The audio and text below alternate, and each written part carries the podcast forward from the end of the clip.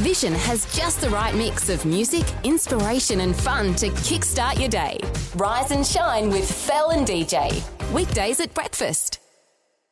2020, bringing a biblical perspective on life, culture, and current events. Weekdays on UCB's Vision Radio Network. Find out more at vision.org.au. There was a significant speech that was made by the Israeli Prime Minister Benjamin Netanyahu in Washington this week. And significant because Israel is on the receiving end of some levels of hatred uh, that they have received throughout history. Let's talk through the issues and the importance of this speech from the Israeli Prime Minister Benjamin Netanyahu. Bill Muehlenberg from Culture Watch is joining us. Hello, Bill. Welcome along to 2020. Good to be with you again. Bill, you've been monitoring along this, not only the speech, but the way that Israel is being perceived in the world. Uh, how important is it that the Israeli Prime Minister made this speech this week? Well, it's a huge, hugely important speech uh, for any number of reasons. As you rightly said, Israel has always been threatened with annihilation from day one. And of course, now it's surrounded by a host of enemies pretty much all of which have declared that they want to drive it into the sea. Uh, they've stated their purposes quite clearly. So Israel really is the only beacon of light and hope in the entire Middle East, the only democracy, the only place where Christians can flourish and thrive.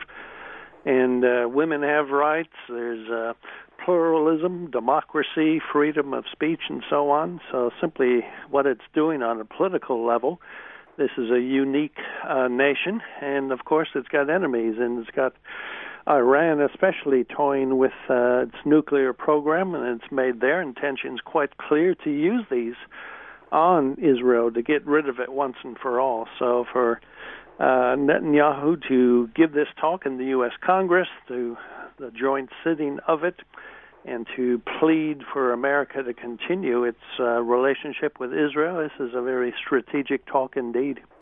Bill, for so many years, the US has been seen as not just an ally, but a friend of Israel. Yes. But that seems to have dissipated a little under the leadership of Barack Obama, and you seem to be quite critical of the US president. Mm.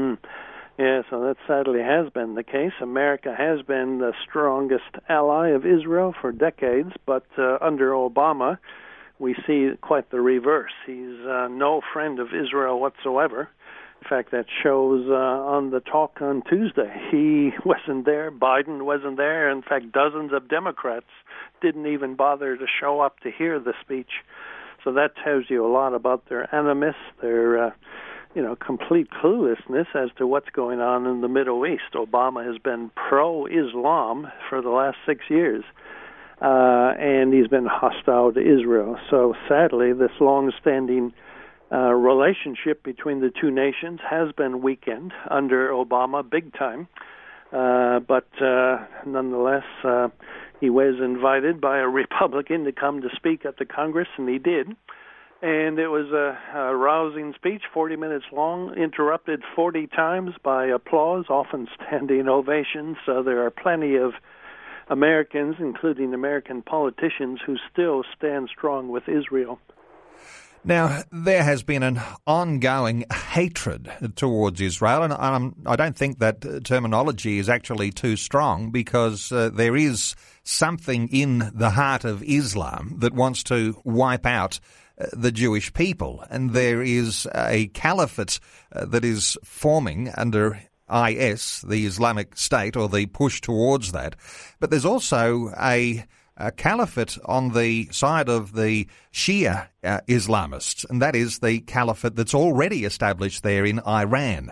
Mm. Uh, you're sort of arguing that there is now a competition between two Islamic caliphates uh, to see who can be the strongest and most aggressive form of Islam, and the Jews, the Israeli nation, are in their sights. Mm. Oh, exactly. Um, in fact, that was. Uh, Benjamin's uh, very point as well during his talk that uh, we have very real risk. Uh, IS is obviously in the headlines, but Iran, again, with its uh, potential nuclear weapons program is uh, in some ways even a greater threat. They both hate Israel. They both want to see Israel wiped off the face of the map. And, uh, you know, Israel has got to do all that it can do to defend itself. It's already had the Holocaust still fresh in its memory of 70 years ago, and it certainly is not going to stand by anymore. And when those who've uh, uh, promised to uh, destroy it, they're not going to sit by idly, and they're certainly hoping they can count on again American support, and I sure hope they can. But as I say, under Obama, it's it's very shaky indeed. So it's a crucial time. We need to pray, especially for Israel, the apple of God's eye. Uh, just like Esther was raised up for such a time as this, I believe Netanyahu has been raised up providentially by God to protect this only democracy in the Middle East and to keep freedom alive throughout the whole world as a mainstay against Islam and the radicals. So, um, crucial time and very uh, important that we support Israel during this period. As you reflect on the speech, Bill, and as you say, a very important speech, and one that has uh, wide ranging ramifications if some of the issues there are ignored, what would you say is the main thing that Benjamin Netanyahu was calling on the US to do in their support of Israel, and, and how does that flow on to other allies like us here in Australia?